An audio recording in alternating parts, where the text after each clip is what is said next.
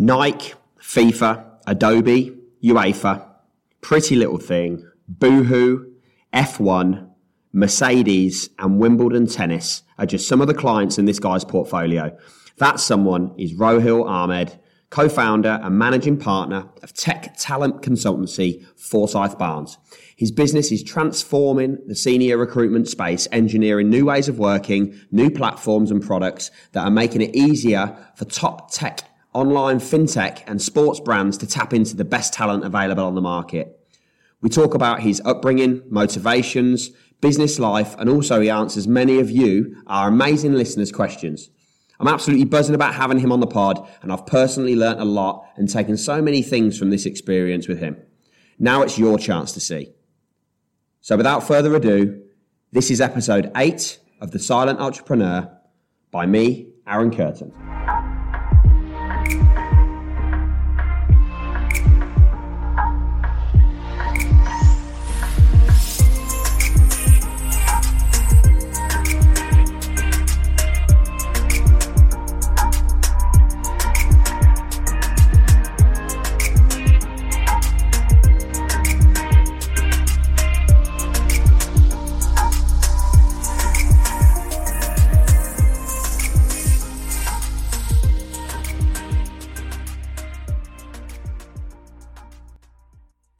Welcome to the podcast, Roheel. Thanks for Coming having to me. see us. Cheers for having me. Second guest on, so new in, which is good. I just want to open up, and I think it'd be good for listeners just to get a bit of a background and understanding on you and also your business as well. Um, Yeah. Before we sort of go into different things, there's quite a bit, quite a bit planned for today. So I want to just put you on the spot a little bit if you're up for a bit of a challenge. Go for it. So I'll give you a couple. I'll give you two minutes. I just want you to have two minutes just to explain, in a high level, what your business does, what FB is all about. Uh, cool. All right. So, Forsyth Barnes, uh, talent consultancy. We specialise in the exec search end of the market um, in what we call emerging tech markets, basically. So, fintech, what we coin internally is e-tail. So, less with your kind of traditional retailers, more your exciting online pure play type businesses as well. Your Boohoo's, Pretty Little Things, those kind of businesses as well. And then the other piece to the business is the sports sector as well, which, as being sports nuts in the business, is hugely exciting to us.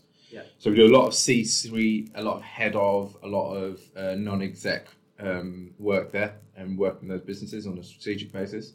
And then the other side of the businesses, we work with a lot of tech businesses on their sort of tech transformation programs. Okay. Uh, so whether it's implementation, digital transformation, things like that, that they're going through a journey in their business, we actually work with them to uh, implement those projects, to deliver those projects, take it away from them because they don't really have the internal capability. Um, and so we go out into the market and we deliver those projects for them in a nutshell. Okay, that's within two minutes. That's good. Ticking the box. So, in terms of um, FB, then, in terms of how you're playing in the industry, what is it that you do differently to other players? So traditionally, that exec search market has been quite stuffy, quite an off-the-shelf type service. Um, taking an example in the way that they bill clients, it's always traditionally been um, like a third up front uh, for the time when you're retaining us, a third on probably successful um, uh, submission of shortlist, Yeah. and a third on successful placement of an uh, individual um, that the business takes on, right? Yeah. So straight away we looked at that model and said we ripped it up in terms of what we did. Not going to charge us the kind of same traditional model. It was always regarded for bigger businesses or completely just that top end C suite hires. Um, and it's always been a better service. And we kind of looked at it and said, well, why is it just reserved for that upper echelons of business or at certain levels within businesses as well? Why can't it be applied to a head of? Why can't it be applied to a director? Why can't it be applied to a department, for instance, working on the same sort of model? Because the service is better. So for us, I look at our sector and I love our sector. It's a brilliant, brilliant sector overall. I think it affords so many people these amazing opportunities, right? But at the same time, we're still stuck in these practices that uh, were born sort of 25, 30 years ago. That contingent model, it doesn't work for clients. It's a self-serving model for our own industry. Because all they do is they any kind of recruitment business, they look at it and they go through and they think it's all about ROI on our time. And that's that's a big, big problem with contingent model. But that's what clients have now been used to for the last sort of couple of decades or so. So now we're going out into the businesses that we're working with, trying, re, trying to re-educate them and say, well, look, if you do it that way, you're only ever going to be limited by the mindset and the actual the needs of the partner that you're working with. Yeah. The model that we're trying to put into the marketplace now and work with them on is more of a shared ownership model. There's shared risk, but there's shared gain to it as well. And by doing that, we don't have to focus on ROI on our time. So straight away, we can look at these businesses and say, actually, what do you actually need? What do you actually want? Why do you want the things that you want? Where is your business going over the next sort of 12, 24 months? by doing that, we can actually focus on what their the client needs rather than what we are looking to get out of it. Because Yeah. we know that the commercial is going to be looked after So it's more of a true partnership Yeah. part of the business rather Yeah, than spot on. yeah, rather than just a service that you're selling into these people. So just just for our listeners that are not experienced in that particular sector, talk to me for a minute about the old model.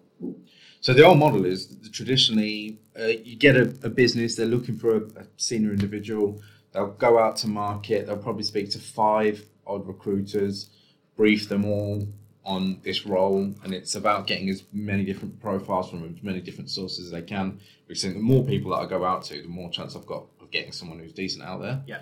But actually, again, what's broken about that is those five are going to look at it and think, right, what's my chance of actually making some money off of this opportunity? Yeah. Well, I've got these other five roles that I'm looking at at the same time. Where which one's first on my priority list? Right, I'm going to spend more time on that one, a little less time on this one, a little bit less time on this one, a little less time on this one. Yeah. That's how they look at it. They don't actually look at it and think, actually, what does this business need? Can we do it? Have we got the network for it, or can we actually facilitate what the company's looking for, etc., etc. It's all about the ind- our own industry, not what the client needs. Yeah. So, Yeah, and that's I've, just I've what always found out about recruitment in speaking to different people. I've always felt as a recruit, as a person looking for staff over the last few years, I've always found that it's hard to understand whether that agency really want to work on my role or not. And what I've always felt from an individual person that's looking after me perspective is they're probably just going to go after the stuff that makes them the most money, regardless of They do. the opportunity. Yeah, they do. They're not going to respect my business and my role that I'm looking for. They're just going to look at it and think, okay, well, the rate's 12% there, the rate's 20% there. I'm going after the 20%, regardless of what it is, just because that's going to make them more money.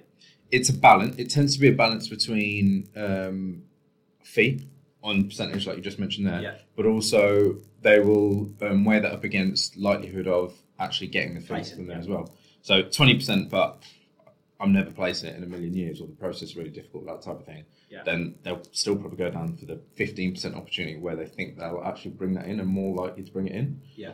And again, all of that that I'm talking about there is what am I getting as the, the recruiter and that Yeah, kind it's of nothing thing. about the, the client. No, it isn't. Yeah. And so, are they that bothered about your business? Probably not, unfortunately. Um, but again, that's what we're trying to change up.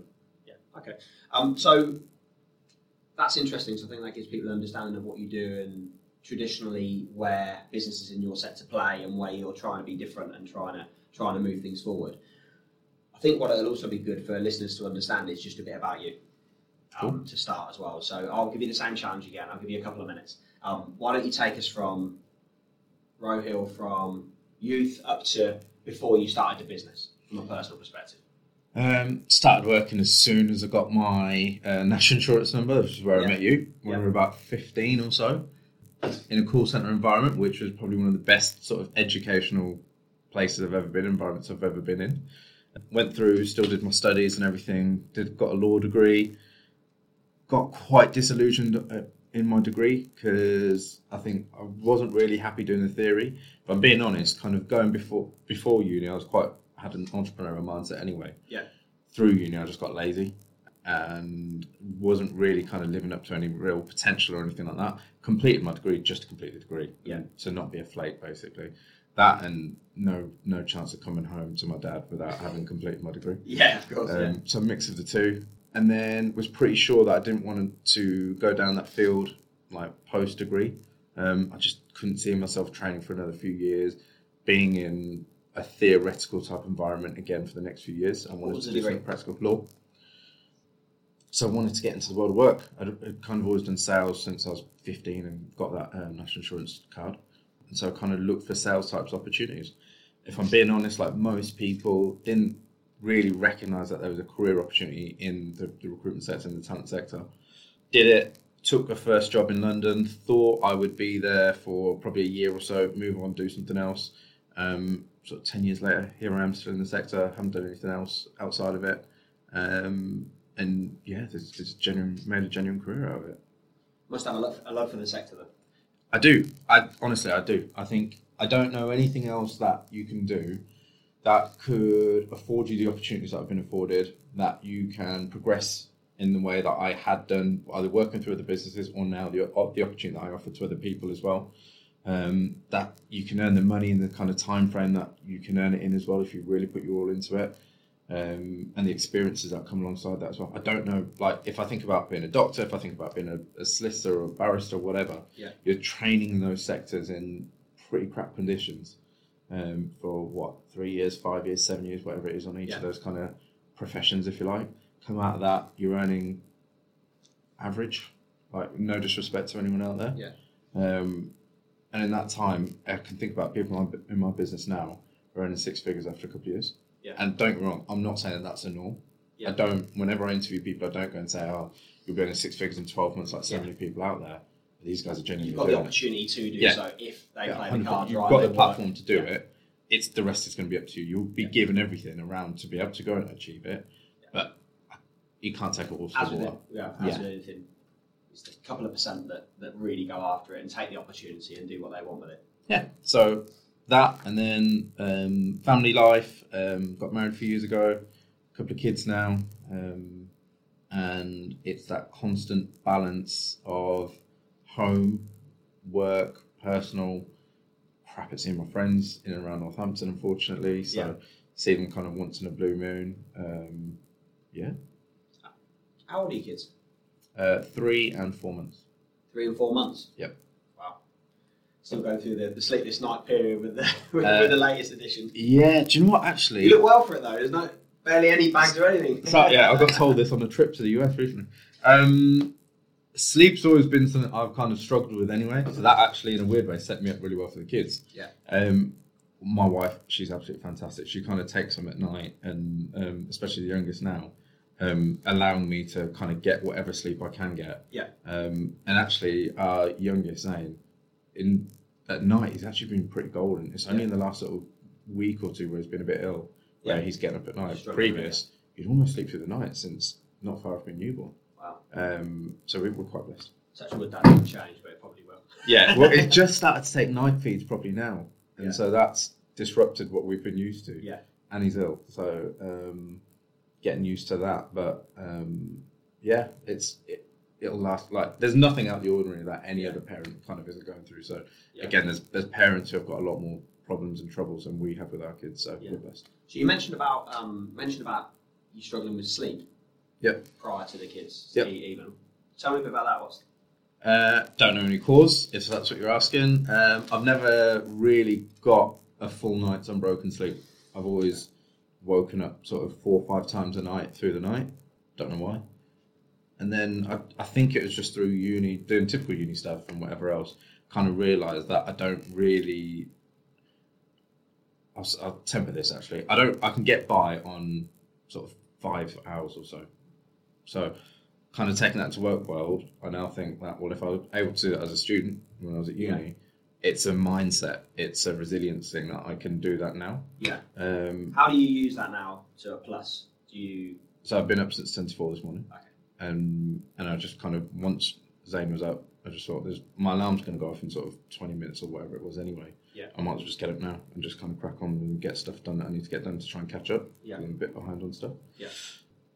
So yeah, it's just a mindset thing. That, but I am also more conscious of all of the data, all of the information, all the studies, all of the advice out there is actually, whilst you might think that you're doing more because you've got more hours to some, and I do massively subscribe to that. The Yeah. more you work, the more you'll achieve. Yeah. There's still a balance which I'm not achieving very well, Yeah. which is the my decision might making might not be the best. My energy levels might not be the best, especially as it kind of catches up through a week.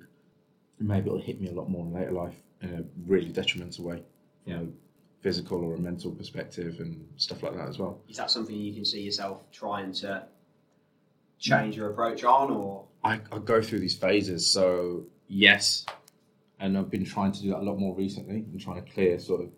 If I could clear seven hours, I'd be a happy man. Yeah. In that because it's a bit of a goal. Yeah. Then I go through kind of periods where I think I'm not getting enough done. Um, am I just getting soft? And that the notion of feeling like I'm getting soft also scares me. Mm. So then I'll go back the other way. I think no, I can I can get by in five hours. I, I don't need it.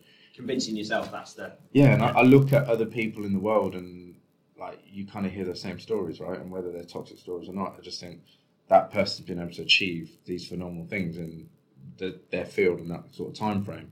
And you hear that they're covering sort of five hours, six hours, whatever Yeah. it might be. So I yeah. think, We, we read stuff about Elon Musk and it's like he sleeps in the factory and all this sort of stuff. yeah, It's- exactly. That's what you see. You, you, you see successful guy, doesn't sleep, works around the clock. Yep. That's what you, that's the example that social media sets. Yeah.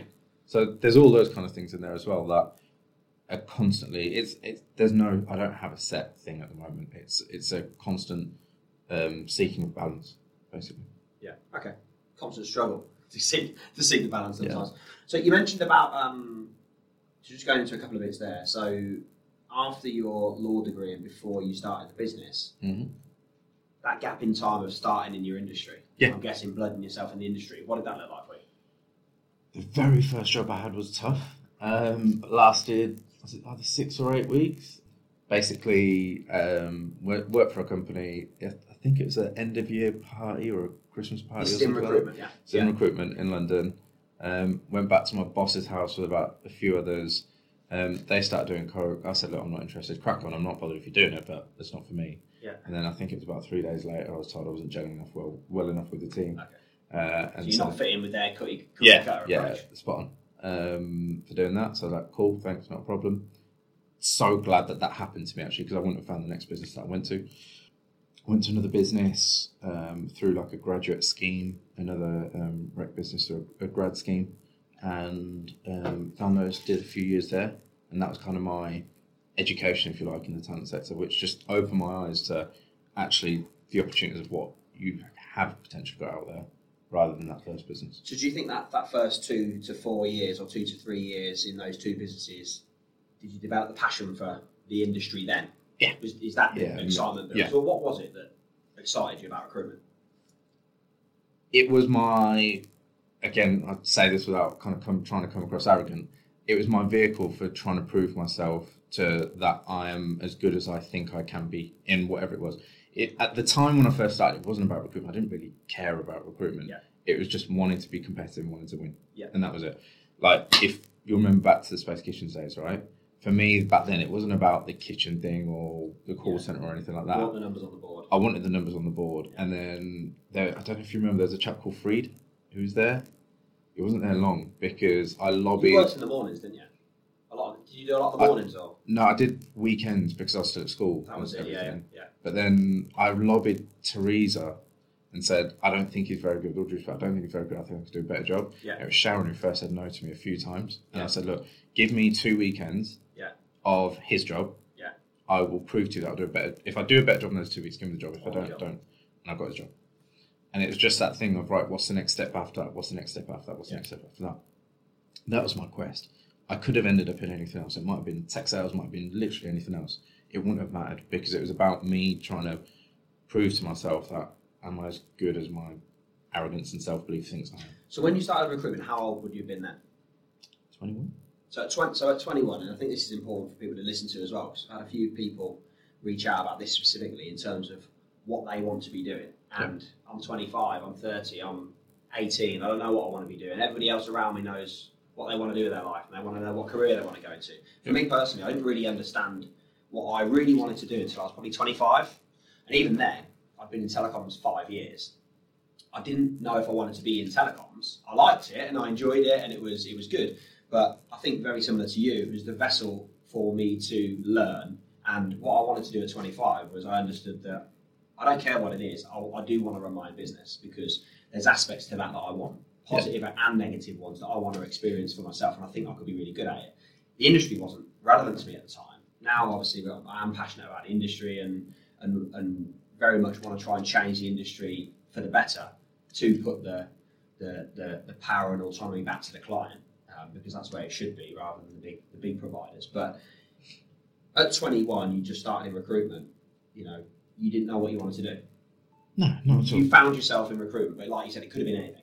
Yeah, look, there's a cliche, and I said to that, everyone just falls into it. No one kind of grows up wanting to be in recruitment. Yeah. That's not a, you don't even realize it's a proper career path and Yeah. so on as well. There's so much churn in the industry as well because so many young people get into it that a lot most people kind of are in it for maybe 12 months or so and Yeah, and the soul of find the dream, aren't they? Which is you yeah, build your own desk, etc., etc. yeah, spot on. Um, so no, at 21, I definitely didn't know that I wanted to be in it. When I first joined at TJC, I didn't think I'd be in it for anything more than sort of 12 months. Yeah. I thought it was just going to be a stepping stone onto another place, onto another place, onto another place. Did Until you I- know at that I point you wanted to run your own business? Not specifically, no. I've always, from the influence of my dad, I've always known that I would at some point, and even being a five-year-old, they tell me stories of the kind of stuff that I used to, how I used to play when I was at home, if it'd be raining or something like that. Yeah. And as a game, I'd run my own business as a game, which I don't really have many memories of. So you'd probably be like a mean Monopoly player or something. Uh, yeah, it, they said that it was something like I had an old broken phone, like a landline phone, I used to have an order book, and I used to pretend to take orders on the phone of whatever. I think it was stationery that I'd written out or something like that, and that was how I'd occupy myself if it was raining outside or something like that. Or was heavily influenced by my dad on what he did when he kind of came over here. So I always knew at some point, yes, I'd run my thing. Through before school, uh, sorry, before uni and kind of after, did bits to make sure I was always okay on money. Um, but yeah, I knew I'd run it. But when I first got into recruitment, I didn't go in thinking, right, I'm going to do this for X amount of time and then I'm going to go in and run my own business. I went into because I wanted to start a career. If I'm being really honest, I want. I'd left Northampton. I'd done my studies down in London. I wasn't coming back to Northampton anytime soon. And it was that pride thing of I'm not coming back to the town with my kind of tail between my legs. Like Yeah. I- it just would have felt like failure to me. Yeah. So I wanted to do something where I could succeed on my own two feet in London. Where does the drive come from? Dad didn't recognise that until mid twenties. So talk, talk to me about your relationship with your parents. What do they do? So they're in Pakistan at the moment. Dad's out there building a house for want of nothing else to do, like officially retired and stuff. But um, he can't sit still. So he's now out there building a house. It's meant to be their kind of their last home type thing. Yeah. But I know exactly what he'll do. He will get that thing built, and he's spent a good few years on it now, and he'll sell it because he'll be worried about what's his next thing after that. Because otherwise, like he's just going to sit there basically. Um, so He's physically doing the building. the He's not physically doing it. No, sort of just no. He's he's yeah, project managing if you want to call it Yeah. that. Um, but he needs something to do. He needs a task or an, a, a mission to kind of focus on, if you like. So they kind of come between here and there and so on as well. Close to my parents, and growing up, didn't really see too much of dad because he was just working, just What career? What, did they used to do? no career. So when I was really young and just before I was born, actually, uh, he had quite a few properties in and around Northampton. Mhm. Um, and I'm assured that actually we were reasonably well off at the time and pretty comfortable as a family. And then the market crashed, I think, in 89? Black Tuesday? 88 or 89, I can't remember. Yeah. Um, we pretty much lost everything, just about kept on to our own So, sort of so you would have been like one, two then. It was as I was, as me, aren't you? yeah, it was, yeah. So it was as I was born. So either as I was, I think it's either eighty-eight or eighty-nine. I can't remember. But we just about kept on to our family home. Growing up, we would have bailiffs knock at the door, and I never knew they shielded us from it completely. So we were just taught that if someone knocks on your door, you always kind of peek through the window first. Not knowing it's because we're everyone bailiffs. Yeah. It was. I just thought that's just what everyone did, right? But they never let on on those kind of troubles and stuff like that. So at some point, he's done everything from the property thing, drove buses, owned shops. Mostly through my childhood, he drove a taxi around Northampton. Yeah. And just drove all hours that he could to make sure that we didn't want for anything, basically. And then more towards teenage years, started getting back towards the property way and sort of started buying at places in and around Northampton, Kingsthorpe areas and places like that again. Yeah. And then retired. And just been spending more time between here, Pakistan, stuff like that, really. Yeah, so Um, you've still got a base here. yeah, yeah, Yeah. yeah, yeah, up in Duston. Yeah. So you've mentioned your dad a few times. So what what what have you learned most from your dad? Do you think that you can take He's- through into what you're doing now? He's mid seventies and he still works harder than most people I know. And he doesn't have to. He's comfortable. He's got a pension. He can be looked after by us if he needs anything. Um, it's just that insane desire, and that's what he's grown up with. He's never had any hobbies. He's never travelled. Um, likes the idea of it, but actually also not that bothered of it in a lot of ways as well. Um, it's just that work ethic, and I think of actually the conditions that he's been through and the kind of work that he's done. So speaking to my mum now, and she's or my brother now, and they're kind of saying, "Look, the hours that you're doing, you need to get more rest or whatever it might be." They're saying that about you. Yeah. Yeah. And it's a, the thing that I always come back to. In fact, I think I said this to my mum just a few weeks ago. What did Dad used to do? What? How many hours did he work? How many times do you say that to them? And actually, if you look at the type of work that I do, sat down a lot, meetings a lot, office type stuff. It's different stuff. It's He would mental have been- rather than physical. Yeah, he would have been in factories at one point and then driving buses in the day. He would have been doing a lot more kind of physical stuff. If he was able to, why am I not able to do it? So there's like he hasn't got anything in him. He came through a lot harder conditions. Don't get me wrong, and I'm never comparing myself to what he's been through because I'm not. They they shield me from all of that. So what are those sort of conditions you mentioned about people knocking at doors and stuff like that? Yep. What, what else is he Uh, stuff of, way before my time that I won't even have knowledge of, to be honest, mate. So, uh, living in a house, sharing it with brothers and things like that, and loads of other people and things like that. You come to this country when you're 14, you've got little to no education, you don't speak the language. In the, I think you said you come here in 66. It's going to be a tough life, and the environment's very different then from a Yeah. acceptance of people from an ethnic background and stuff as well, right? Yeah. Um, it's going to be a tough life here. Um, no education, you're working in factories, you're doing manual type jobs. So why did he take the decision he wanted to come and reside? I don't really think it was his choice as much as my knowledge is. My brother will kill me for not really knowing this.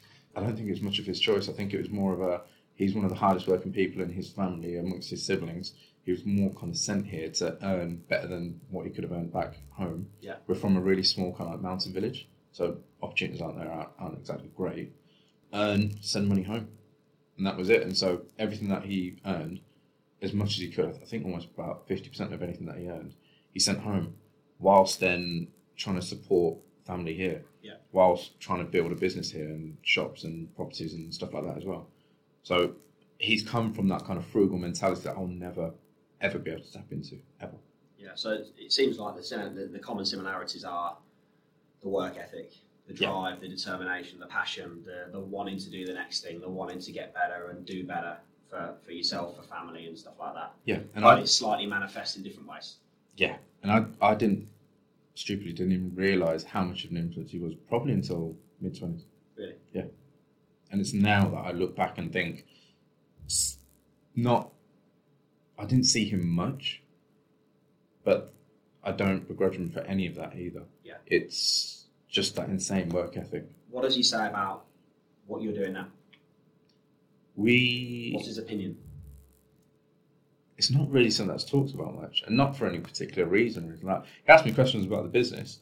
Um, I'm pretty confident and know he's proud, but it's not anything that kind of comes up like too too much because if I'm honest, like my impression of the business, I am proud of it. Don't get me wrong, but it's not anywhere where I think it can and should be yet. So it's not anything that I kind of go shouting up from the rooftops about just Yeah. yet. Um, when it when it gets to somewhere where I genuinely think that it can and should be, then I'll be a lot more open about it. I guess. Yeah. So you mentioned your mum's got a different opinion. Yep. Mum. And I know this quite, Yeah. quite personally as well. Seems like very similar opinions to to my mum in terms of you know she sees you doing this and doing that and working hard, working long, stressing out, having successes, having failures, and kind of um, wonders why you do it sometimes. Does that? Mum just wants me to be right more than anything. She doesn't care about anything else. Just, are you alright? Are your family alright? Are you close with your brother and sister? Are you, do you see them?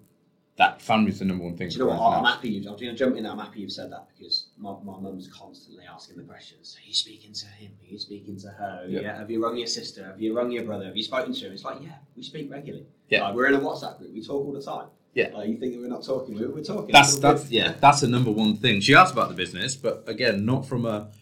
I, I don't even think she'll know any of like facts, figures, or really care in Yeah. outs like for for them being facts and figures. It's like more of a, are you all right? Is it business all right? Is, is it getting on all right? Are you progressing? More about me than anything else. Yeah. So yeah. Which is what, well, that's going to be a priority at the end of the day. Yeah. So, good. Okay. Well, that's, that's a good bit of background knowledge, I think. Um, I want to just go on to some questions. So, um, I said to you before we sort of went on and went live that um, I put a Facebook video up, a live up last night um, and sort of asked the, the, the community that are tuning into the pod, um, give them a bit of a context of some of the things we're going to be talking about um, without mentioning any names or businesses, etc., and just some suggestions for some questions to, to, to pose to you, Cool. um, given given the journey that you, you're on at the moment and that you've been on. So I'm going to just shout a couple of those questions out. It. Um, so, um, chap called Ben reached out last night and, and has asked, business question really, is the business different from what you first visioned it to be? Yes, hundred percent.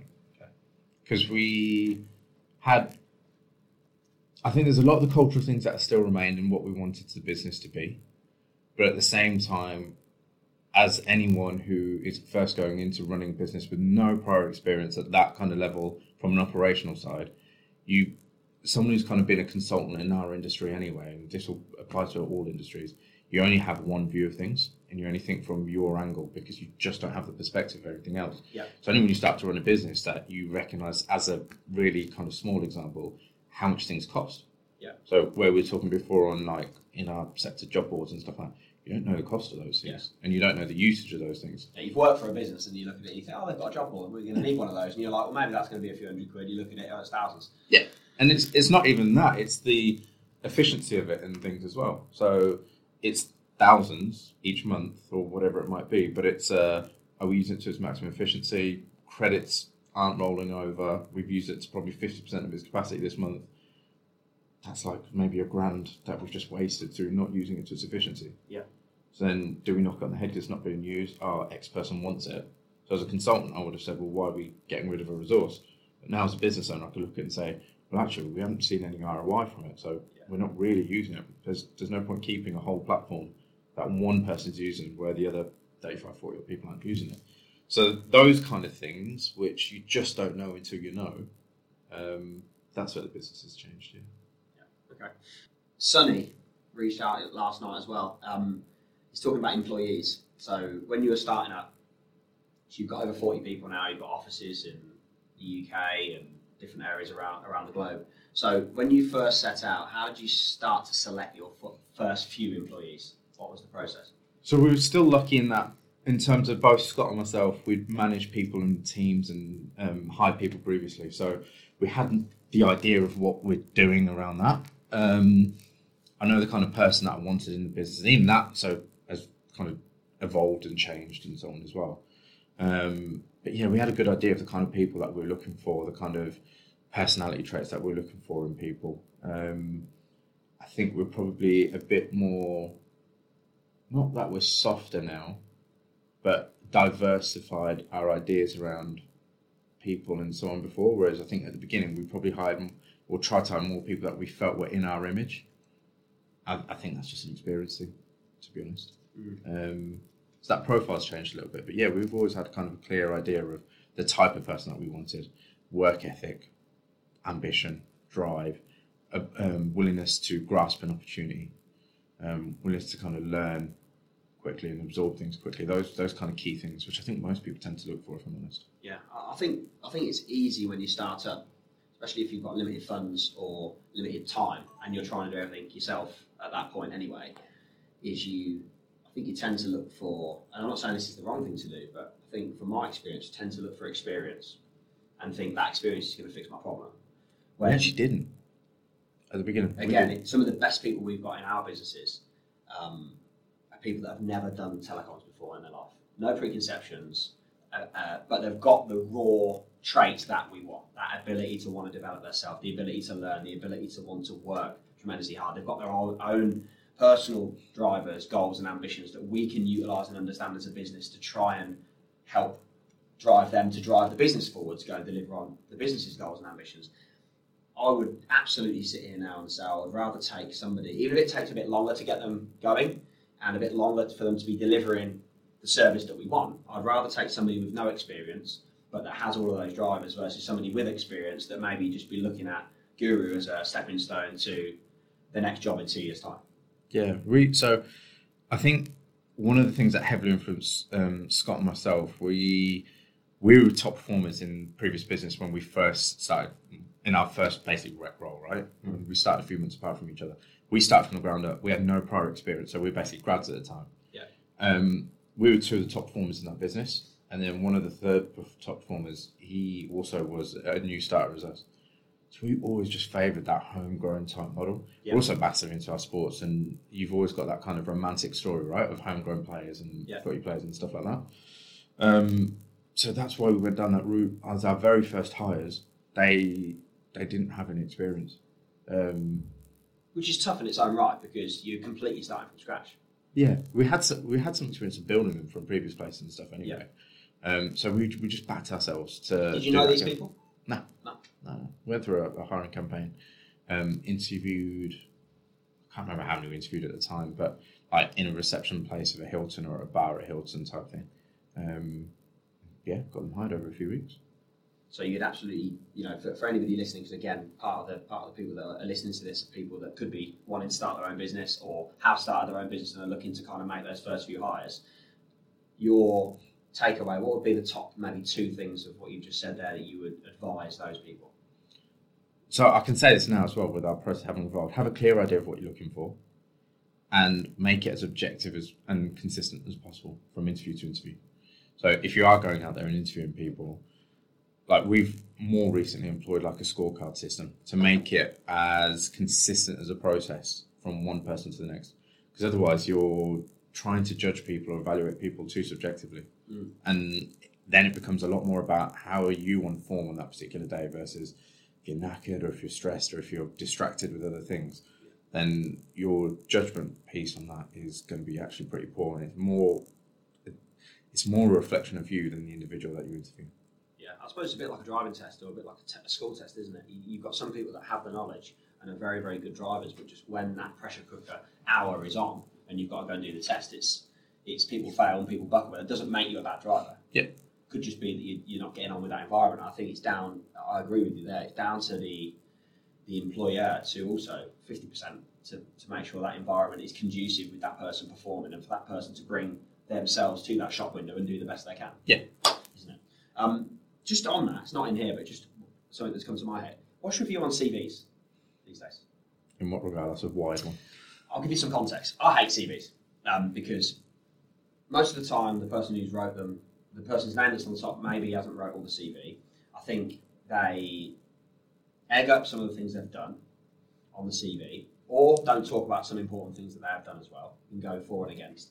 And I don't really feel that a CV tells a story. If I look back to the last 10 people I've interviewed for whatever the position is, I look back to the individual that's walked out the door and the CV I've had at the start, and my perception is completely different. So therefore, what's the relevance of a CV? I, as a, as a, as a, as a hiring business, don't want to see a CV. I'd rather that individual give me a two-minute video of why they think they'd be good for the job and what they're about as an individual, as a first kind of understanding of that person. Yep. I don't know how you guys. are. Maybe it's different for C-level individuals and, and directors of businesses, and it mainly it doesn't work for, for lower level roles. But I would like to see a lot more personality, a lot more showcase with that individual for me to understand as an employer whether you're fit, whether you'd fit our culture, whether we want to take you further, or really just to understand and engage with that individual to give them the best chance of succeeding and being hired versus uh, you know words on a page. Make sure your sense. kind of view on that? a CV, it's it's just like your shop window, like you mentioned before, right? So similarly, if you take that into another world for a second, you can see a jumper or you can see a coat in a shop, mm. right? You don't just buy it just looking at it on a hanger or on a mannequin, do you? Mm. You try it on. Yeah. Does it fit? Does it not fit? Do I like the material? Does it not? Maybe it fat, does it not? Whatever it might be, Yeah. right? And it's the same thing with the CV. That's your product on the shop window type thing it's got to be a kind of gateway to saying, do I want to try this person on? I.e., do I want to meet them? Do I want to get to know their story? Do I want to find out more about them? Does it, from a cultural and ambition perspective, they fit what I'm looking for, what my business is about? Do we fit them, etc. So Do you think you can do that on CV? I think yes and no, parts of it.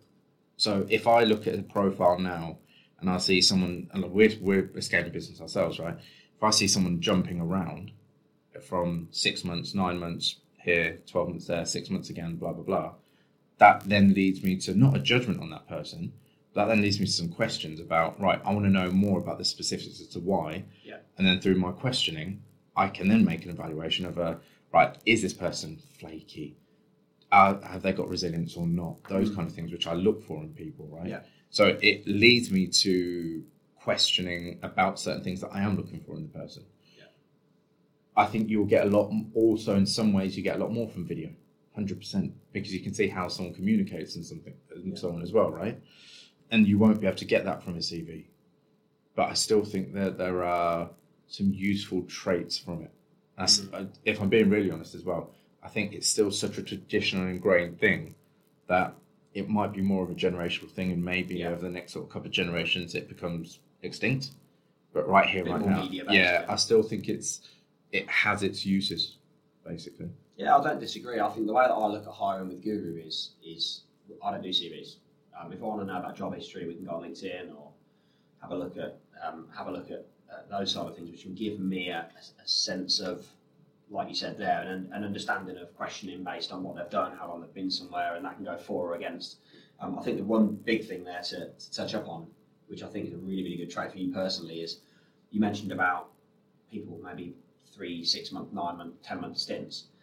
And actually rather than saying okay you're a job hopper cv in the bin job done not interested actually looking at that and thinking okay thinking more holistically what's the reason behind that? And it might be that they're a job hopper. It might be that they don't commit and it might be they're scared of committing or whatever or they don't know what they want. But giving them the ability to table answers to your questions rather than just throwing that cv in the bin i think is a, a, a refreshing thing a lot of people listen to this we've all been in the position where we've seen a cv and we, we, we whether we preconceive or not human beings will.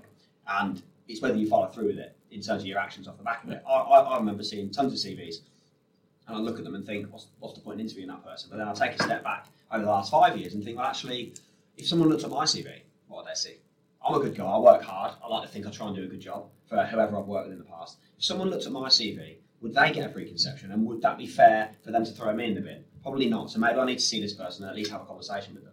But in terms of how we recruit a guru, it's the first stage is, you know, see if I get sent a CV, I don't really look at it. Um, I get the video, understand a bit about that individual. That that captures confidence in, you know, part of part of somebody wanting to work here and me wanting to employ someone is I want they don't need to be the finished article because they're not going to be. We, we utilise our business to improve, but I want them to have at least an understanding that being able to record something that's honest, trustworthy, transparent, even if it's not the best pre- presentation in the world, that's it's not about what it looks like. It's more about that individual and what I can get off of that video, which will then spur me on to get excited about that person. I find myself struggling to get excited about a CV.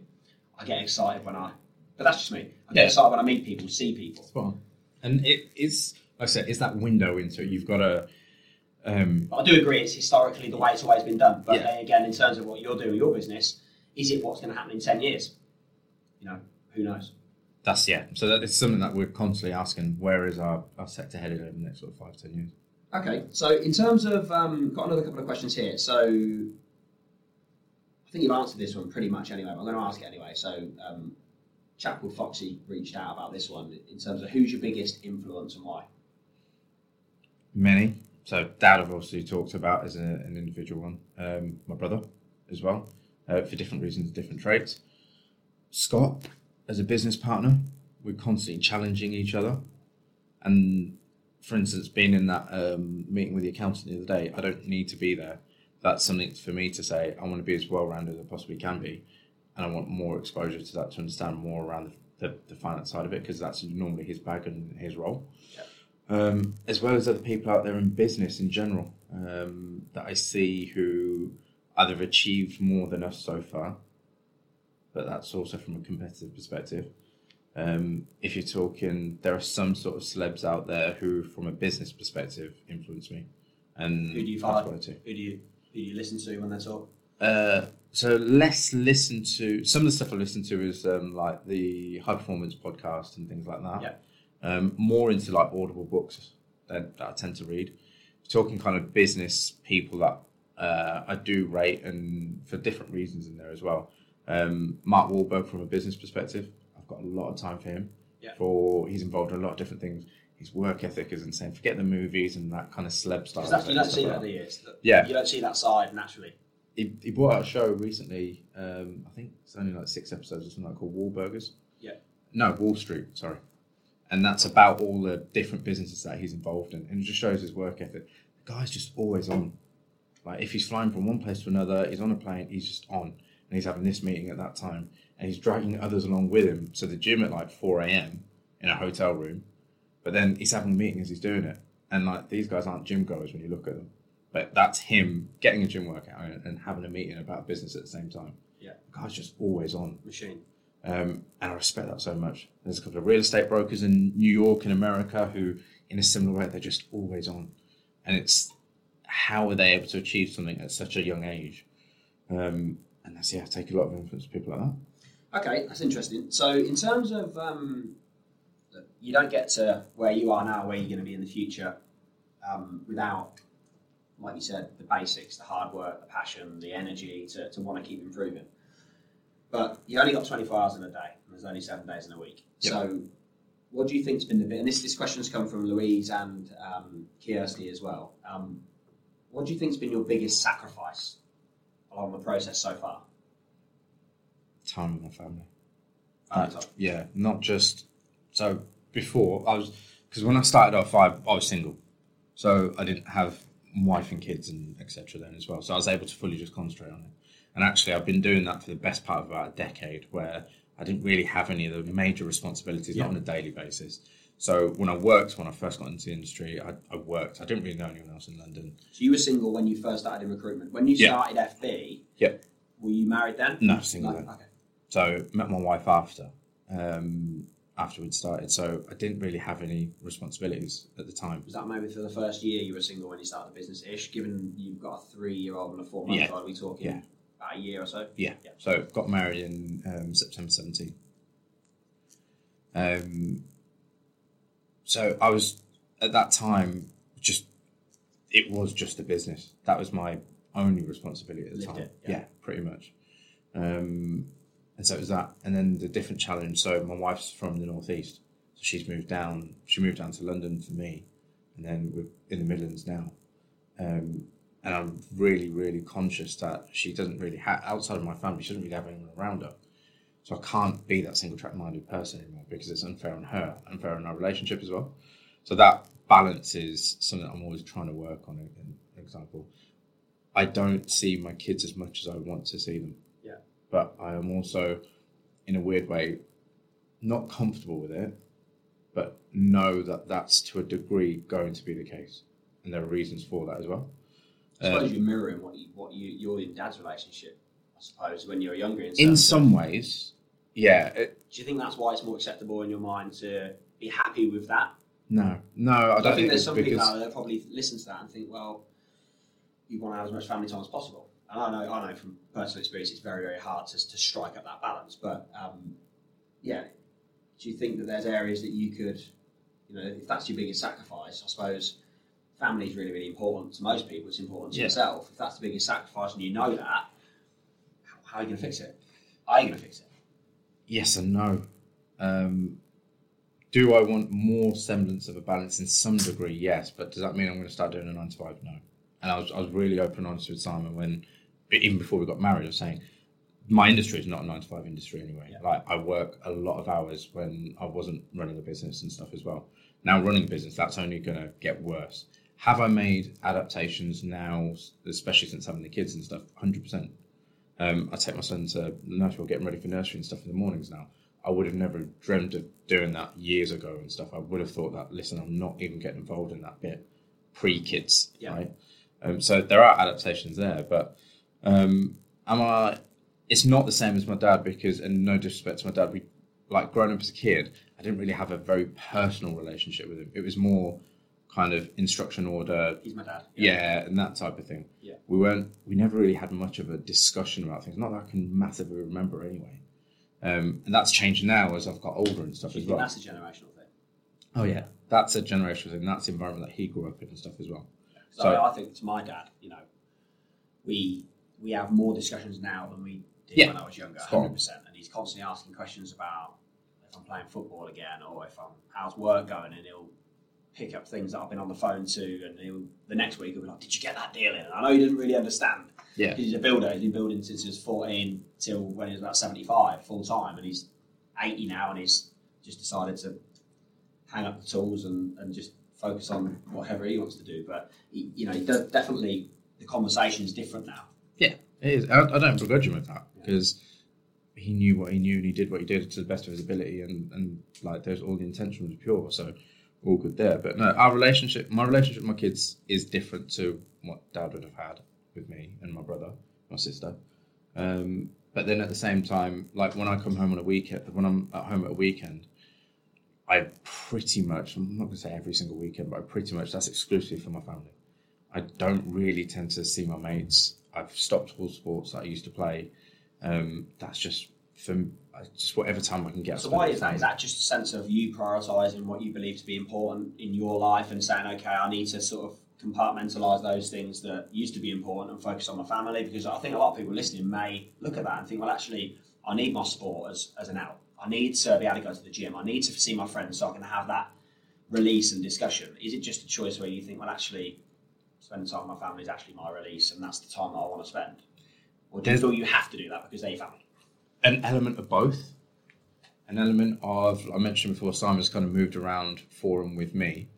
Um, it's not fair if I'm just kind of cracking on doing all these other things and um, like doing what I want to do, and she's in a different type of situation to me and doesn't really know anyone outside of my family. She's like making friends in MK and stuff like that, but again, it's it's relatively new and stuff for her. Um, but no, I just I just want to spend time with the kids, like watch them grow up and things like that. Like my eldest, he's three.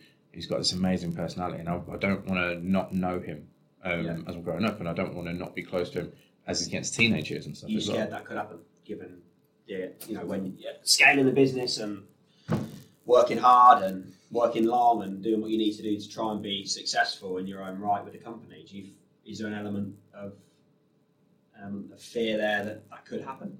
Haven't thought about it as fear. If you ask me the question, yeah, I recognise that it could happen. Hope it doesn't. Um, but no, I've, I've never really thought about it as fear that that could happen. I would hope that I'm fostering a close enough relationship with him that it doesn't go that way. Yeah. So yeah, I, I'm trying to give him my when I'm with him. I try to give him my. I'm not always perfect at it, right? Being on my phone, on emails, or whatever. But I generally try to put it down. I've got a personal question for you, which I struggle with, which is being present. Yeah. So we're here now. We're focused on what we're talking about, and Yeah. we're engaged with it in this room because that's what we're doing. If I'm at home, I'm at home. But as an owner, there's my head sometimes is elsewhere, um, and especially when things are stressful, when things are going on, and when things are important, and ten things happen at the same time. They're all equally as important as each other, and you just need to kind of methodically pick your way through them and try and try and figure it out. Sometimes I'm speaking to my other half, I'm speaking to my kids, and I'm, I'm there in person and I'm there to talk, but my mind is sometimes elsewhere, and I struggle. I struggle with that a lot. Do you feel the same when you're at home, or do you find it easier to sort of just sort of switch off and shut the laptop and think that's me done?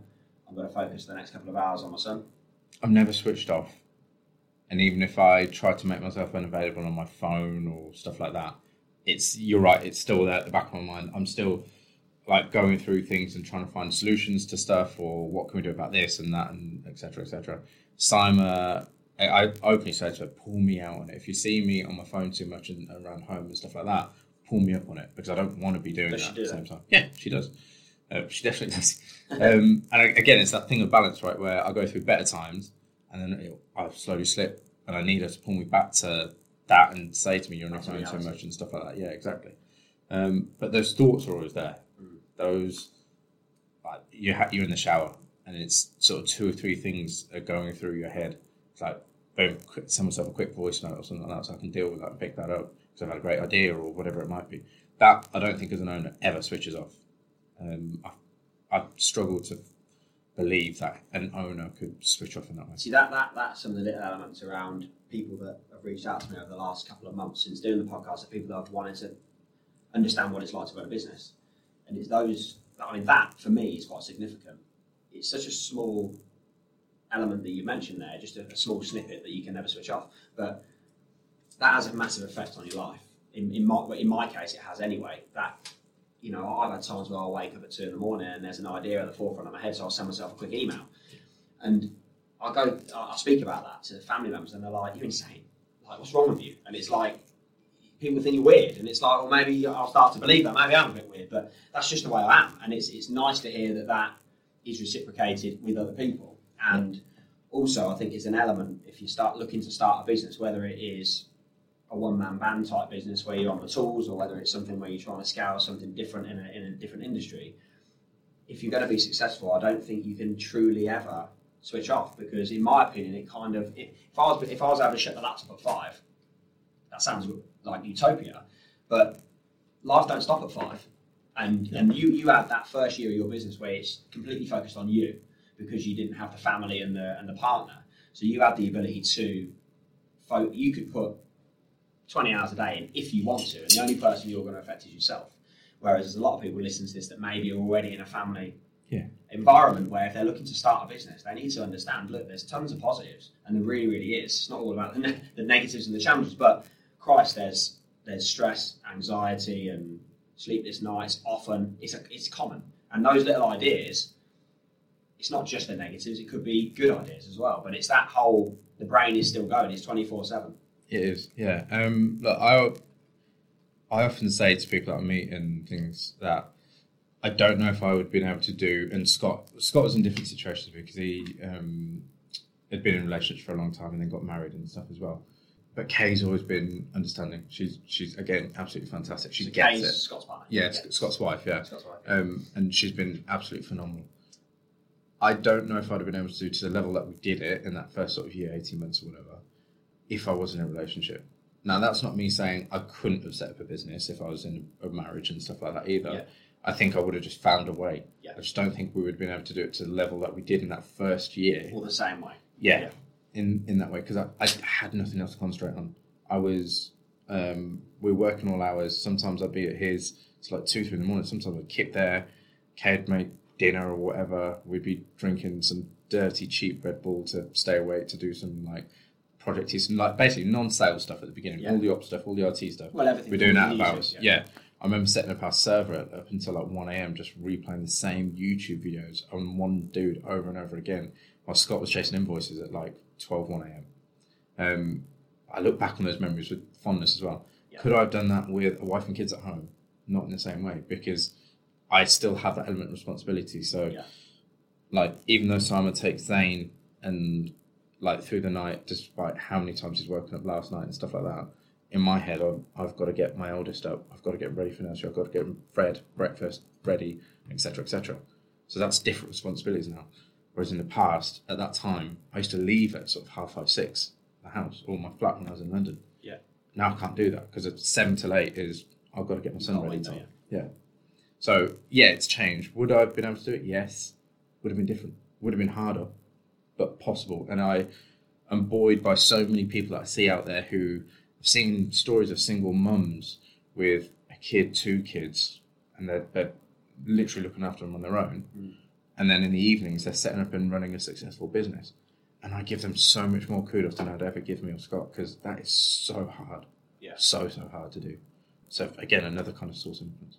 yeah, I I think there's always people that have got a harder line than what you have, and I think as much as you work hard and you you're pushing forward, when you open your eyes to look at what other people are doing, it's the same as if you're looking for a job. There's always a higher paid job out there. There's always a better opportunity out there. There's always a better team you can go play for. But also, there's also people on the reverse side that are also in a, a tougher situation than what you're at. And if they can do it, Yeah. then you can take a sense of, wow, if they can do it, then. And it might not be about work. It might just be about getting up in the morning and getting on with their life, or investing time into their children when they've got other things that they're doing or whatever. But I think you, you know, when you when you take the time to step back and look holistically at people, and I do a lot of that in terms of just analysing people, listening and learning about people, whether it's work or personal. There's a lot of superstars out there that give themselves no credit at all, and you, and, and somebody that's deemed as successful because social media says you're successful, or you've got loads of noughts on your bank account. Actually, when you look at other people that are successful in their own right, and you can take a lot of motivation from that. Yeah, you can. I, I don't think you just have to look at the, the top people in each industry. Um, I tend to look at things like work ethic is probably the number one thing that I look at in anyone. Yeah. Um, and it's probably the most inspirational thing to me. Um, which is probably why you mentioned Mark Wahlberg because the, the one big Yeah. thing that I got from the things that you said around obviously his management at times pretty good, but he's but he's he's get up and go and his drive and ambition and his consistency to work hard constantly all the time Yeah. is unparalleled. Yeah, and look, that that might be for the camera as well in terms of he's, he's putting on a show, right? He's not going to take videos of himself being Doing sort of lazing yeah. around the Yeah, house yeah, and ice cream days and stuff like that. But actually, if you look at what he's involved in, I don't think you can be involved in all the different things. A clothing line, um, a media production company. He obviously does films and everything as well. Um, Which is a, full on, a is, burger joint um, that he's got with his brothers. I think in total he's got something like seven businesses um, that That's he's stuff you know involved in. well. Yeah. You know. So being involved in like you can't be lazy and be involved in so I, right now I couldn't comprehend being in, involved in seven different things Yeah. where you're able to do those and do those well. Well, you look you look at your own situation, you think, crikey, I'm, I'm, I'm at capacity now, and you think, well, actually, look at this guy. Capacity can be extended. Yeah so yeah. Perfect. So I've got a um, another question that's come from Mark. So he's asked, "What is your biggest mistake or regret?" It's not specified whether this is work, whether this is business, FB, whether this is career, whether this is personal. So I'm going to throw it out just to open it up. Biggest mistake or regret? I'm struggling to answer a little bit because I don't really live by regrets. Because uh, whether so I've made loads of mistakes. Don't get me wrong. There's like whether it's not managing someone as good as I probably could have, or hiring the wrong type of person into the business, or something from a client side and stuff like that. I've made loads and loads of mistakes, which are just I think I don't think there's any one that really stands out. I think it would have just been accumula- uh, an accumulation of them, right? Yeah. don't really regret any of them though, because at the time, it's either what I wanted to do, what I thought was best, Yeah. circumstantial, whatever it would have been.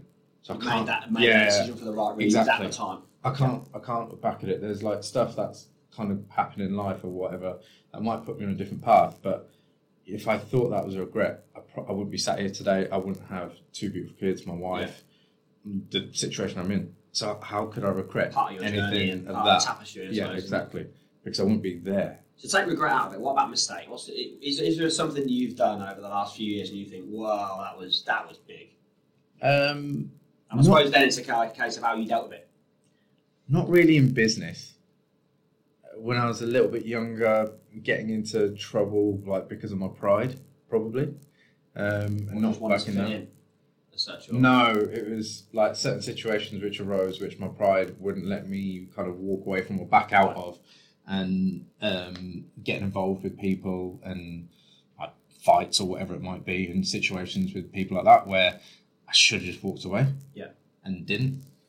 Like them, they're probably some of the biggest mistakes, but nothing like there's no one massive mistake that I can really think about in business. There will, there'll be loads of them in there. Yeah. I can't really automatically think of anything that's like massive. so if you make a mistake in, in the job that you're doing now, running the business, Yeah. what's the process? What personally? Yeah, just just you. You- Let's let's say you walk back into the business today and you made a mistake of some description that had an adverse effect on the company or a person in the company. Cool. What, what would your process be to deal with that? Similar to when I first got into the industry, um, if whenever I made a mistake and whenever I continue to make mistakes now, I try to analyze it and say, right, what's to learn? I don't want to go through that situation again. So what's to learn that I've got to apply? Because if I'm consistently doing it, it's not a mistake; it's a choice. Yeah. But I usually rarely kind of make the same thing twice. And so it's just that analysis. I don't. I'm not a massive overthinker um, of things. I'll just try to analyze it, and if I think I need some external opinion on it, I'll go and seek that. I don't really have that kind of pride or ego to think that oh, I can't come across looking like I make no mistakes to any of my guys Yeah. or anything like that. Um, so just try to analyze it and try to avoid making that same thing again, and like not being in the same situation again. I suppose the positive aspect on that is that your team see you making the mistakes, which is that kind of ownership of the mistake. I'm honest I with think, them. I think it's pretty. I, I'm yeah. I'm that's honest, I I'm- think that's yeah. a strong trait. I'm not I'm not perfect. I'm learning at this as well as much as they are. I'll give them everything that I've got, and then if I haven't if I haven't got it, I'll try to go to external people that have got it that they can Yeah. give them it instead. Um, but it's just about working together to grow this and take into this business to where we really think we can get it to. Yeah, well, it certainly sounds like you're, you're building that to, togetherness within the team, and it's not just a, a personal whether it started out as a personal or a, or a joint goal to go and grow the business with your business partner, it certainly absolutely feels like a, a big team partnership now, which is, which Yeah, is really positive. It's evolved to, from what it used to be, and that's what we're really growing. That kind of core team around us. Um, my main thing is now is anything happens to me and I'm not there, hit by a bus, whatever it might be, the business has got to continue to excel and grow on that same type of trajectory, on the same type of culture without me. Yeah. And if I don't think that we're able to do that now, then my job's not done yet. Yeah, well, I think that gives a, a true ownership of the culture. It's not just a poster on a wall or some branding that you Yeah. put up on a wall or in a magazine. If you're not there, does the business still operate to these values? That's the true test. Spot. Okay, um, got a question from a chap called Adrian. Uh, Adrian's brilliant. He um, used to be MD for a brand that I love actually, um, Chase Distillery, Chase Vodka. Cool. If you've seen it in, in, in, in- bars and in supermarkets and stuff, um, just sold out to a big company for a, for a big old deal. But Adrian used to be the MD of, uh, of there, and I, I'll admit to buy too much of the stuff. Um, and be on his Christmas list at the, uh, Christmas to take advantage of some discount. But no, he reached out to me on WhatsApp last night, um, and he asked, "Why did you take the leap from just having a job to want to start in the business?" So again, like if I think about the psychological kind of piece behind it, I'll come back to my dad and my childhood and seeing what he did as an entrepreneurial person and kind of was never was always looking for that next step to wherever he was. Um, and I've, I've taken that influence massively in the personal life as well. Um, people that we worked for were not very ambitious, just wanted to do the same. Um, it was for some of them it was a lifestyle business. For some, they're just bang average. I think Scott and I are really we're, we're different in a lot of ways, but we're similar in a lot of ways as well. And we we've spent so much time together the last decade um, that we think in a lot of the similar way and stuff as well, right? We just backed ourselves to do it better than those that we've been working for, Yeah. um, in a big big way, and that we had more ambition, more drive. And again, I'd say this, which is going to come across really arrogant, but it isn't um, in arrogance that we thought we were better than in, in terms of being smarter than them, and w- that we could operate in a smarter way on things as well. Um, and then they were doing just shits that would line their own pockets, like messing around with people's commissions and stuff like that as well, because it's better for the business and better for them, their own pockets. And that's those kind of things we always said that we would never do. Yeah. Um, Because we've all been on the receiving end of that stuff, and we know how that feels. Yeah. So I just thought we could offer an opportunity to people. I, I look back at my career and think I progressed really, really well um, and was afforded opportunities and experiences that I wouldn't be able to do in any other sector or anything like that. And so it's that desire to kind of want to put that out to other people and give them that opportunity. So there's, there's several people, numerous people in the business now who were kind of in their early 20s who are now on the property ladder. I love that. I honestly, honestly love that. Like more than anything, more than a commission check that they all have earned, because they would have earned a decent amount to be able to do Well, that. you see their life change because they've used. Yes, they've gone and done it, but they've used your business as the Yeah. vessel to go and do it. I've got one lad who has been with us for two years, had no prior experience, has now got a team of five, and is earning six figures. Yeah. And to see kind of where he'd come from to even just the, the small stuff of where his life's going and everything as well, but to see him now managing a team of five, he's quite young. Like that's the that's the shit that makes me the most proud. Yeah, yeah, I definitely uh, agree with you there. Um, good. Max has reached out. Now I know Max. Max just started his own business. Nice. in, Max. in finance. Yeah, um, he's a young guy, twenty years old. Um, he, he used to work for me for a, for a period of time. Um, really, really nice guy. Got a lot of drive, get up and go. Wants to wants to do things for himself. And, I'm, and when he put the phone call into me and said, oh, "I'm starting my own business," I wasn't surprised. I'd spent the last six months trying to get him to work for us. I was I wasn't surprised. Um, what he wants to know is, and he's very early in, so he's probably three months in now. When did you start paying yourself well? Ooh. few years. We yeah, literally a few years. We didn't. So we took no salary. I think it was for the first six months at all. Like not a penny, and just lived off whatever we had in savings. Um, but then, as an example, through COVID, we took no salary. Scott and I took no salary and said we make sure everyone else is paid, etc., etc. But because we didn't know how bad it was going to be, when we realised it was bad, at first we thought everyone would be working from home for two weeks, A few weeks, yeah. um, and we laughed it off. But yeah, hang on. Um, Shows how much we know. yeah, and then when we realised, hang on, this is actually getting quite bad, and everywhere's shutting up shop. Um, me and him, and we committed it to the business and communicated out that we're not taking a penny through all of this. To be honest, we're still in the mindset. I was discussing with this this with him about three, four weeks ago. As long as our bills are covered, that's it. I'm not. I'm not asked about. It's not. I'm not doing this for personal wealth. Like the big game, the long game. I know if we do, if we take this business to where we're very confident that we'll get it to, then all of that stuff will come afterwards. So long as our bills are covered, so long as I haven't got to worry about like can I buy this for the kids and stuff like that, I'm I'm sweet. You're happy. Yeah, it shows where your priorities sit at the end of the day, which is important. Everything that That's a byproduct of what you're doing now. yeah, I mean, everything about this business is about reinvesting back into Yeah. the business. It's about growing the business. It's about more people into the business, more tech platforms, more um, investment into L and D. It, it's about the business. So And that comes off the back of I've just seen I haven't spoken about it yet, but uh, seeing that you've just taken a lot of your staff over to Vegas. That was uh, last week, wasn't it? yes, so Can't we we- did. uh, Must be still be jet lag. Uh, yeah. Um, it took me about, jet lag. Yeah, it took me about a week to recover. Um, So tell me about that. What was that all about? so we did New York first, actually, because we we do a lot of work out in New York in the US anyway, and it's always been on our roadmap to expand out there. Mhm. Um, so we did New York. We've got some people who are going to be relocating out there um, and actually boots on ground out there as well. Wow. We would have done that already if it wasn't for COVID. And So how long you had the? you- That was one of the questions that John had actually. When you, when when when did you know you were ready to expand into New York? So what what sort of operation have you got there at the moment? Just to give So- a bit of context. We were our first bit of work that we did out there. I think was back into 2017. So ever since then, we've been working with US clients, mainly in the sports world.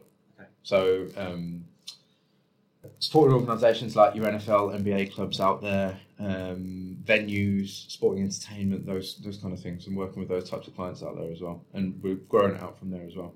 Um, and the plan was always to be physically out there. And like I said, we would have been there last year, towards the early part of last year, if it wasn't for borders being shut, and then Yeah. nothing, no travel and everything as well. So I noticed that you went to a few sports things. Yeah, so we, I went onto LinkedIn and stuff Yeah. like that. You went to NFL games and stuff. So you know. we're at the, I think it was on the Wednesday night, we're at the New York Knicks game, which were tickets which were put on for us by a client. And then um, we also had tickets put on for us for the NFL Raiders versus Kansas Chiefs Yeah. um, at the Allegiant Stadium. And again, phenomenal because where we were, it was basically they've set up like a club within the stadium. So then as you kind of go into it, you've got the usual kind of club stuff there. Yeah. It's a clubby type atmosphere. But then as you go out, basically where we were, you're right in the end zone, Wow. like right next to the end zone where the, the players are warming up, players are training, um, people can pass it, etc., etc. It's phenomenal. So whilst that was my first experience of an NFL game, the experience of the whole atmosphere and environment was the best thing about it by far. Um, so yeah, we're, we're lucky with our sports clients. Yeah, nice little uh, Brucey bonuses. Yeah, we've been invited to like the first Tyson Fury Wilder fight out in LA. Um, those kind of things. Yeah, they are. It's a, it's a nice with perk the right clients. Yeah, it's a nice perk to have. I'm going to say we, we we get free phones every now and again.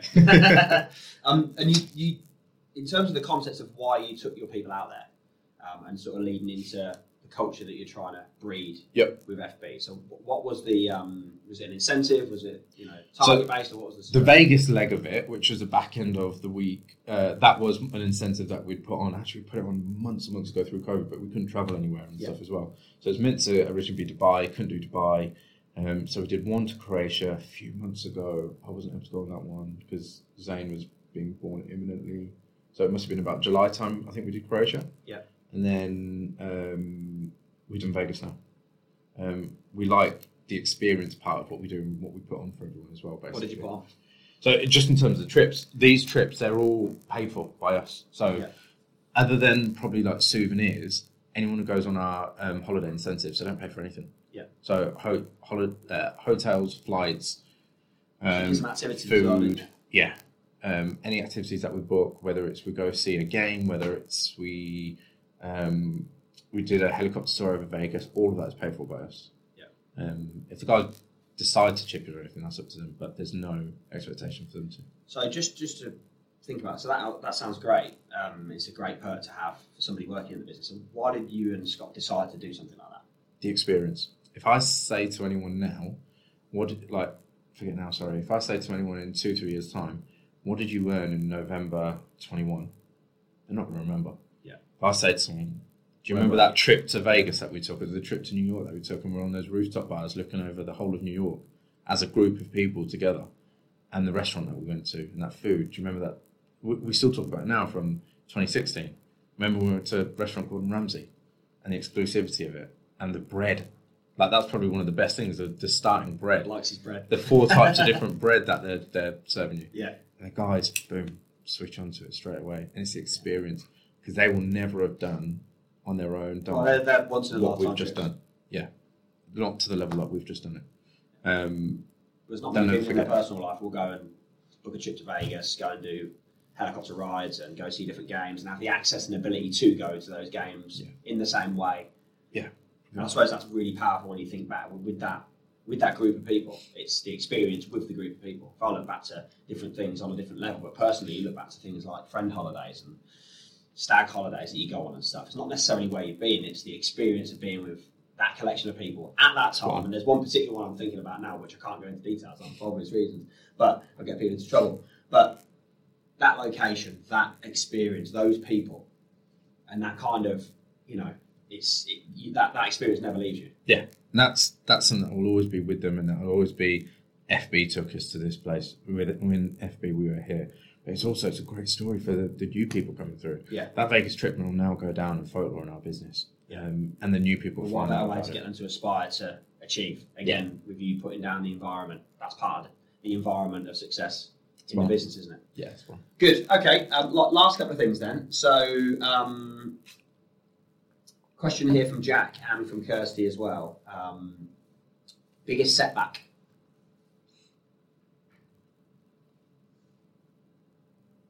Can't all be plain sailing, surely. No, it hasn't. Biggest setback is when anyone leaves a business, either through they've left or we've exited them out. So I'm proud of the fact of saying that in all in what five years now, there's only one person that I've ever counter offered. So I think that tells its own story, good and bad actually on that one.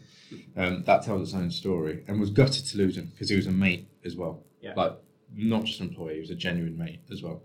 Um, but when anyone leaves the business, like when someone joins, we've met them, we've interviewed them, we've backed them, we've given them time. For, I don't care about the money, like whatever we might have lost financially.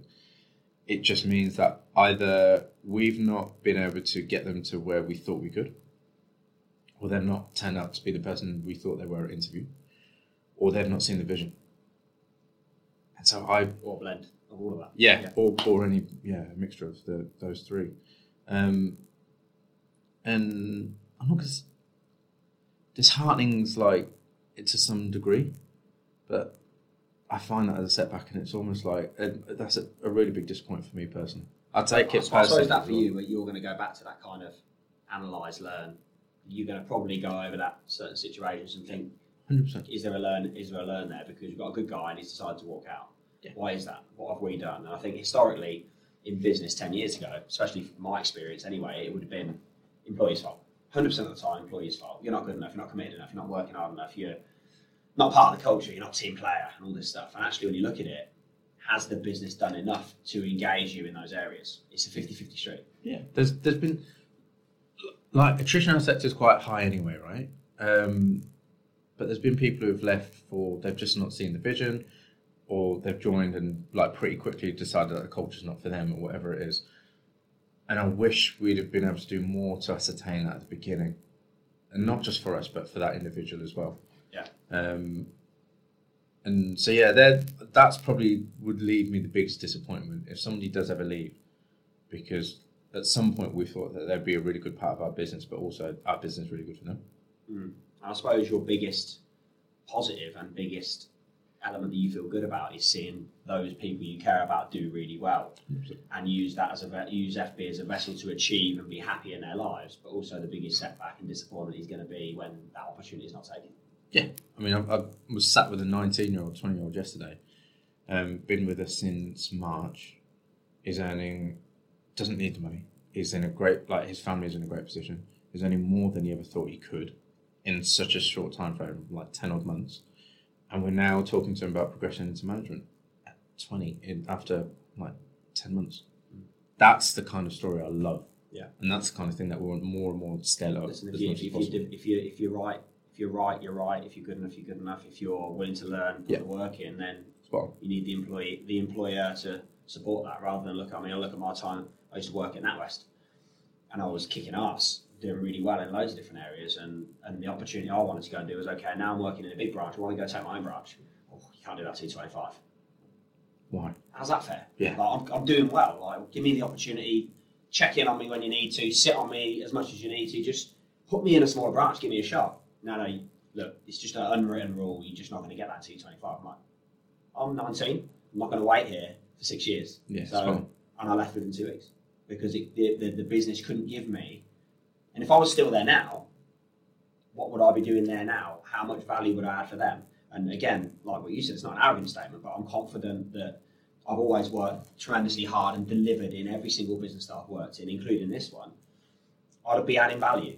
You know, I might not be the best, I might not be the worst. I might be in the middle, but I'll be certainly be a, a good employee. I'll be adding a lot of value. But the traditional way of them looking after people in terms of opportunity or lack of was down to age. And I just think that's fucked up. Yeah. So and it's something that was we said from day one that in terms of our business, it's not anything we would ever ever employ. It's a true meritocracy in terms of our business. So it doesn't matter about your age or anything like that. He will get there quicker than people who've been there longer in our business, but he's deserving of it. Yeah. So why would we not? Why would we hold him back? Everybody's different. Yeah. They need to be treated as such. Yeah, it's fine. Okay, um, last couple of things then. So, last question actually from Dave, which is going slightly into something else, but um, we will ask it anyway. In terms of your key clients, so I think Dave works in a role where he looks after a lot of key clients within his business. Yep. How much money or time do you reinvest into those clients directly in terms of um, you know spending time with them, money invested in taking them and doing things? Do you have a a plan with your business or a sort of strategy in place with your existing key clients where you invest time and money back into those relationships? Yeah. And is that set in stone or is that bespoke, dependent on the client? Or It it'll always be um, independent of each client, and there's no like set budget per se of like we we can only spend X, Y, and Z. Yeah. I've done stuff where I've taken clients to Michelin star restaurants um, for their birthdays. Yeah. and that's more of a personal thing. Where I've had clients. Yeah, one was at my wedding. Um, taken out a client and her husband to meals and things like that because they'd never eaten at certain type of restaurants and things like that. I've taken other clients go karting at one of the best tracks in, in the fastest track in Europe as well, and took about ten of them. And there's about ten of us. To be honest, it's less about the like investment into them so we get more business or anything like that. I I want to know my clients. I want to work with my clients. I want to spend time with them and just get to know them on a Yeah. like a, on a human level. Yeah. So it's getting them out of a work setting and actually what you're into. Cool. Let's go and watch a game together. Let's go and do this. Let's whatever it might be. If it's restaurant or if it's just going out or whatever it might be, just get to know each other a little bit better. And it's all about the human element of it. So a lot of businesses operate that in a very much a cookie cutter, off the shelf type thing, which is uh, we've got 50 key clients, we're going to go and see them every three months, we're going to send them a bottle of wine at Christmas. And, it, and for me, it's kind of like, well, the example would be do they drink wine? Do you know what they drink? Do you know whether they like alcohol or not? Do you know what they're into? Do you know them well enough to be able to say that is the thing I'm going to do for that person? Because you've got 50 different people there. They're all into different things. They all get, um, they all will reciprocate that gesture in a certain way, positive or negative or neutral. Do you, the more important question for me is, do you know your clients well enough to be able to say, let's go and do this? it's like, That's where the time needs to come in, I think, in terms of managing key accounts and key clientele. Is if you don't know that information, then what you're about to do might just be a complete waste, might completely as far from what they want and what they need as possible, and that could actually detriment the relationship because it proves a lack of understanding. we've, we've done so many different things around that where I can think back to one client where um, I just remember something small. I took down I took her down a, um, a tube of Voltarol because she had a bad back. And I just turned up the office. She's like, "What are you doing here? Like, just here, take this. I'm not after anything. I don't need anything from you. Yeah. You mentioned it in a call that we had. I think it was earlier Yeah. that morning. So I'm, I'm coming by anyway. Here you go. Knock yourself out. I'll help you. Like, I wasn't expecting it. But again, that's just on the personal relationship. But it's listening. Like that, that, what's that? What's that customer? Whether you do the business or don't do the business, what's that? What's that customer going to take from that? It's going to take that you're diligent, you listen. You know, you're a human being. You've got kindness. You've got a degree of detail. You're analytical. You're personable. All the stuff that people value in, regardless of the brand, the relationship Yeah. between the two people. It's nothing to do with business. It's like I, I would do that for a mate type of thing. If I knew that they were struggling with something and I knew something that they didn't that could help them. I've got some like I've got one guy in the business who in the past has gone and stayed at a client's house over a weekend and was just on the piss with them um, and things like that. And But what a great relationship to have. I mean, one of the things that we really strive for in our DNA is we want to turn customers into friends.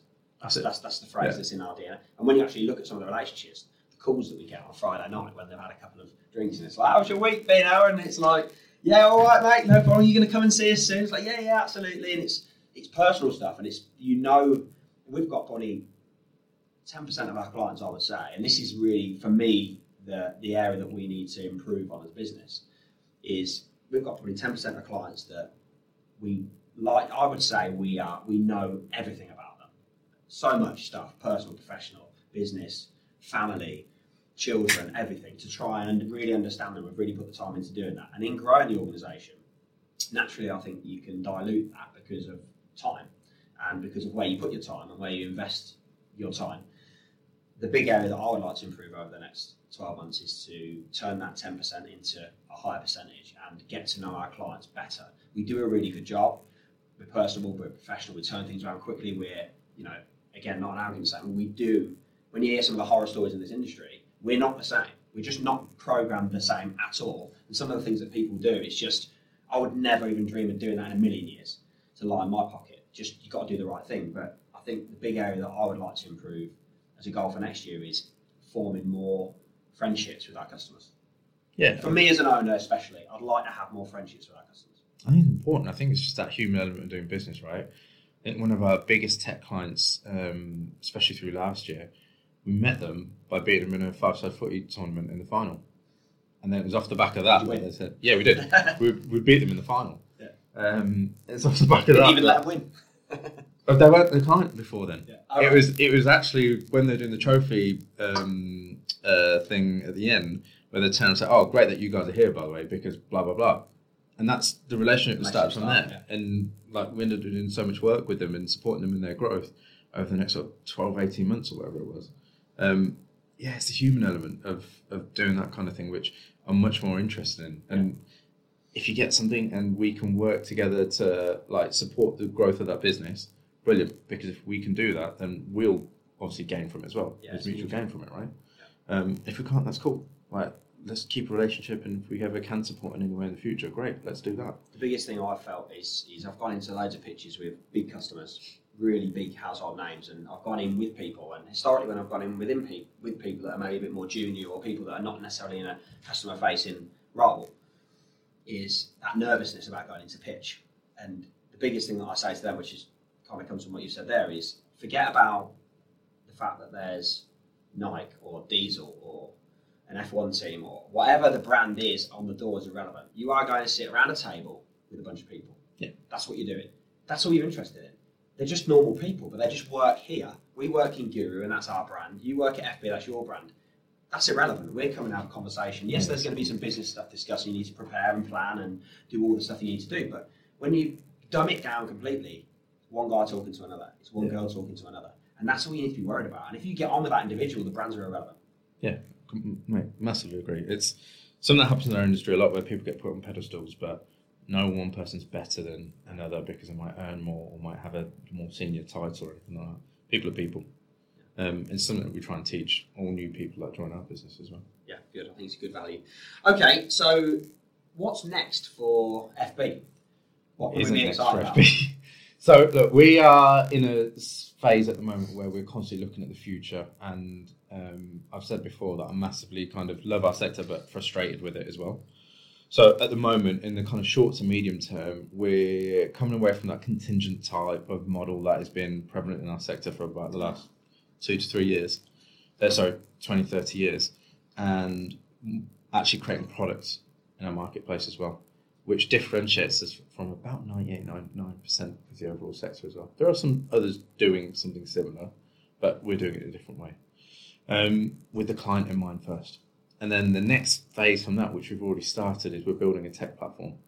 Okay. I'm not going to call it the Tinder of, of talent or anything like that, or anything to be so cheesy, but um, it's more aimed at the senior end of the market, which also in turn helps growing, scaling businesses and their ambitions to grow and So scale what's the well. platform physically going to be doing? So the platform gives. I'm trying to think of how to You say don't it need to let the cat out can't bag. do too much. Yeah. Um, the platform gives owners an opportunity and access to be able to scale their organisations or scale their particular departments, basically, and that will be the end kind of or one of the end benefits for any client that signs up. So on a subscription basis, it's not being done by anyone else, and definitely not at this end of the marketplace. Um, we're really, really excited about it. We've got a product owner on board now who's going out and building it out with the dev team. Um, and we're going to start taking that to market next year, early part of next year. Um, we're already in talks with, for instance, a wealth management firm. We're talking about licensing out to their end clients, Mhm. and that's a game changer for us. But it it aligns with our ambitions of where we want to go and where I think the market will go over the next sort of five to ten years. Okay. So again, it sounds like you're going to be at the forefront of pushing Yeah. evolution, Yeah, which is, spot on. which is important, isn't it? Okay. So where can people find you, mate? Where can people find your business and you? Easiest part, LinkedIn. Um, all of everyone in the business is on LinkedIn. My profile's on LinkedIn. Scott's on LinkedIn, um, etc. Um, pretty much online. We're at a lot of awards ceremonies and kind of industry events. We're at the Sports Gala Award next week. I think it's next Thursday, off the top of my head, um, in the sporting world. So we we're at a lot of these kind of events, networking events, and so on as well. We're putting a lot of events on as we grow and grow as well into the technology sectors that we're working in, e-tail and fintech. Um, we're one of the recognised partners for a fintech network called Tizer Network, as an example. So people can find us there if they're part of that group and so on as well. So again, our reach is expanding. Um, and then in terms of office spaces, we've got the main ones that we're working from at the moment: London and Notts, and then New York as well. We've got some bits around sort of Frankfurt and Leeds and stuff as well. But yeah, online, if you want to have a conversation, I'm pretty open. Scott's pretty open. Like speaking to people, etc., meeting people and stuff as well. Good, good. No, I appreciate that. And I know there's going to be some people that there's, there's a, a lot of information there to digest, but I think when people kind of re listen to the podcast and go through some of the answers to the questions, I think there's a lot of synergy with, with, with, with some of the, the questions that have come and the answers, which is great. Um, and I think if you're open, uh, if there's anybody else in the um, in the network that, that wants to ask any additional questions, hit you up on LinkedIn is probably the best way. Yeah, yeah, Would you say? Spot yeah, and you're open to people to do that. Yeah, no, not an issue. Look, we spoke a few weeks ago and stuff as well, Yeah. right? Like, I'm a massive, massive champion of anyone starting up a business. Um, like, any way that I could ever help in any way, or even if I can't help, I might know anyone or anything like that. Even in competition to us, because I, I don't look at it and say that you're a threat to us. Like, the more the merrier type thing. There's enough of a marketplace out there um, for everyone, and I just respect anyone that kind of gives it a go. Um, so any way I could ever help anyone, yeah, I'm always up for it. Brilliant. No, that's, that's excellent. Okay, mate. Good. Appreciate it. Thanks very much, mate. All the best. Take care.